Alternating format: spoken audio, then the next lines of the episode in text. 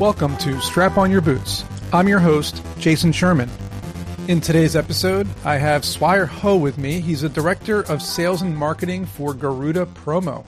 Welcome to the show, Swire. How are you doing? Pretty good, man. And uh, speaking of being pretty good, we're going to be talking about how to create more work-life balance for busy entrepreneurs, business owners. And uh, I want to first, before we jump into that, um, what made you become interested in the wellness sector of being an entrepreneur? Like, what was the first moment you realized it was important? I always loved fitness since back when I was a kid in high school. I always kept staying physically fit and strong. And I think, you know, don't need to tell everyone why we need that, you know, for the past two years, you know, we have been locked at home. And a lot of us actually uh, having a lot of unhealthy habit and you know some of us do get uh, put on a little bit more weight. So i think you know by keeping at that that's how i'm staying fit and motivated for my work. Yeah a lot of listeners of my show have heard me say this many times especially during the pandemic that i have a pretty regular routine that involves yoga in the morning meditation in the evenings exercise in the afternoons and a couple of walks every single day outdoors. And that's pretty much what my regimen is to keep my mind clear, to keep my body fit. What other types of things do you recommend besides those? I love what you what you're doing, and you know I do that myself also. Uh, sometimes if I know that I'm going on a longer uh, phone conversation, I'll actually you know pace myself, walk around uh, using a, a headset. So I think that's actually it's a better flow of clearing your mind and you'll be more creative sometimes. You know i would suggest the listener to, to try that sometime.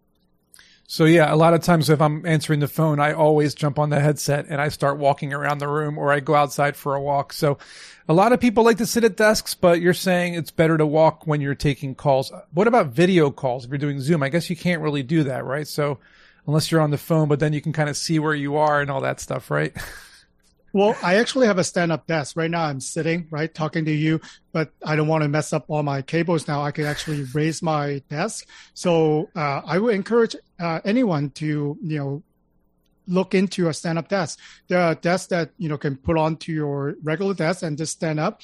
Or uh, if you invest into buying a new desk, uh, it's very nice to stand up and sit down once in a while. Change your position. I'm trying. I'm trying something here while we're on the podcast. Hopefully, you can see what's going on. My desk is going up because this is also a standing desk. Although my cables are all kind of underneath, but now I am completely standing up. So yeah, I, I agree. You need a standing desk to to to stay. You know, you don't want to be sitting. They say sitting is the new cancer, right? Mm-hmm. So I I agree with you. I think um, having a standing desk. People that are listening can't see this, but if you're on YouTube and you're watching me, you can see that I just stood up and down with my desk. That's a great tip. Get a standing desk, right? Um, so let's talk a little bit about exercise. You mentioned that you're a certified kettlebell instructor with Strong First. Take mm-hmm. me through. Take me through that. What got you into that? Um, I actually listened to Tim Ferriss' podcast and I discovered uh, Pavel Tsatsouline. He's the chairman of Strong First. So I was very intrigued by their conversation. So I decided to purchase my first uh, kettlebell. That was about five years ago. So I kept doing that almost every day. And since the pandemic, you know, the gym is closed. I'm actually more focused on the kettlebell training now uh, because that's, you know, the only tools that I have. You know, I, I like lifting weights. Yeah. And, you know, it's funny that you said that because when the pandemic started and I wasn't able to go to the gym anymore, it was kind of a bummer. But a, a good friend of mine, he came over and he brought me all these resistance bands. And he mm-hmm. said, he said, listen, man, I'm going to show you how to use these resistance bands the right way. And you really don't have to go to the gym. You can just use these forever and I started using them. It's been two years now. I still, I, I used them this morning. I use them all the time and it really does give me a workout like I'm at the gym. So like people, I think people that say they want to go to the gym is because of the social aspect. But now with the pandemic, I mean, how much social kind of, you know, can you get? So do you recommend people just working out at home? It depends. Uh, some people are more motivated because you're paying for your membership and they do have more equipment than what we can normally buy at home. But then if you think that I just wanted to stay fit, you don't need to have a gym membership to do that. You know, for example, if you are just doing push-ups, pull up, and then do a body weight squat, that could be, you know, good to start if you haven't been uh, staying fit lately. So what I have is I have a, a pull-up bar uh, right at the, the door of my office. So whenever that I go out to get water and uh, whatever that I'm doing, sometimes I do one pull-up, just one. Whenever you walk through a door or whenever you get uh, to the fridge, right? You do five push-ups. So you do that throughout your day. You like the, that. the thing is not to burn yourself out. No, I'm going to go in today. I, my goal is to 50 push-ups right now. So not that, but what if you, let's say you can do 10 push-ups, right? So you do less than 30% of what you can do your, at your maximum. And you do that throughout your day. And then if you do, let's say five three push-ups every day, then you're doing 15. So you're actually doing more than your max per day. And you, the goal is to do it every, every, uh, do it daily. That's a great point because you mentioned uh, at the gym you get a lot more equipment, and I remember when I used to go to the gym, I would use like 15 different machines. But again, I'm not noticing a huge difference from using the the resistance bands I have because you can you know utilize them in so many different ways that you're really working all different muscle groups. So I guess maybe, like you said, it, it motivates people because they're paying for it. But I like your idea of incorporating simple exercises with getting up to go get a drink or, or something to eat. Speaking of, uh, people should be drinking water, tea, coffee all day long. That's what I do. It's mostly tea and water. So what do you think about that and the diet aspect of health and wellness too? I think keeping a journal is definitely help. So, for example, you want to do 15, right? So you're doing three uh, each time. So you want to write it down, make sure that you hit your goal. Or, like you said, if you're drinking water, uh, do you measure your cup, right? Maybe use a Nalgene bottle. Uh, so then you put it down. You know, measure. Uh, make sure that you fit within your goal. Sometimes you get busy, you get carried with work, but then you still wanted to get the intake that you plan to have and having a, a journal with exercise and with your uh, wellness, then it, will keep you in check. And if you say, I don't feel so well today, so what did I do yesterday? So you can mm-hmm. check, oh, I didn't drink enough water or I sat all day or, you know, I got carried away with work. So I didn't, you know, move around. So then you know what a good pattern that works for you. And uh, the goal is not to do everything in one day is to do it consistent every single day. That's a great idea to keep track of, you know, your, your mood and your, you know, your well-being compared to what you did the day before. It's not a bad idea. What did I do yesterday? Why do I feel so groggy today? Oh, I didn't drink enough water. Damn it. So I'm going to drink more water today. So let's talk about how you get to the point where you don't feel so great and you want to get out of it. And, you know, this is now going into your expertise of sales and marketing. If you're an entrepreneur and you have a new idea and you want to market to your audience, what's the, just give me three tips how a new entrepreneur listening can, can get customers for their business. I think it's just the same of, what we just talked about. You want to set a goal. So you want to set goal in fitness. And when you wanted to reach out to your target audience, do you set the goal that you're achievable? Uh, the key again is not to reach to your target in the first day. Just like when you're working out, when you when you haven't been active for a long time, you have to stay consistently, maybe for even for two months. You know, when you have a new target market that you wanted to reach out to, you can reach them in one day. If you can, that means you're lucky or you set your bar too high. If you have a, a reachable goal, uh, if you work on it consistently and you have to do your planning, do your own journal equivalent to our fitness, then you're on the way uh, to your goal. And if you reach your goal earlier, that's great. Adjust and then re- reevaluate what you have done.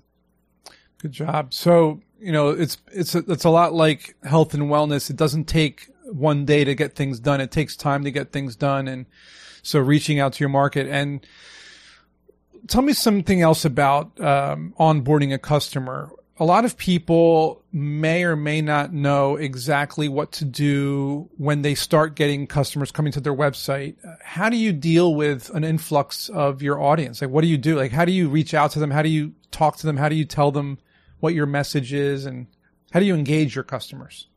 That, that's a great question. And think about that when we try to acquire a new client, we spend a lot of money for buying ads, you know, uh, hiring different agency. But once they purchase from you, be honest to yourself, how much money and effort do you spend on retaining those clients? Some of us will be zero, right? We don't spend any effort, any money to acquire them. But then these are your gold mines. You know, if you're creating a custom onboarding experience, so when they are on, uh, let's say you finish uh, doing the project for them and also uh, deliver a product, for example, someone needs to contact them to make sure that the experience is uh, met by their standard, not yours, and then listen to the feedback. And if they know that they're really happy or satisfied with what you have, there are a lot of ways you can do. For example, all the online review website, you can ask them for a simple review, make it easy for them, send them the link, or it then is the best time to ask for uh, more introduction. Do you know there are any uh, family members, colleagues that can use our, use our product and services? Would you mind to share a few names that I can reach out to? Those are the best time to get, not six months later, not nine months later. They, they probably forgot who you are. So it is a, a planning process.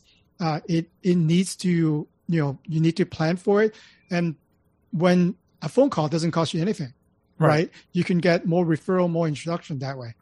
That's a good idea to uh, tell the clients that you get or customers you get to give you some word of mouth referrals, which is always the best kind of recommendation to hire you, right?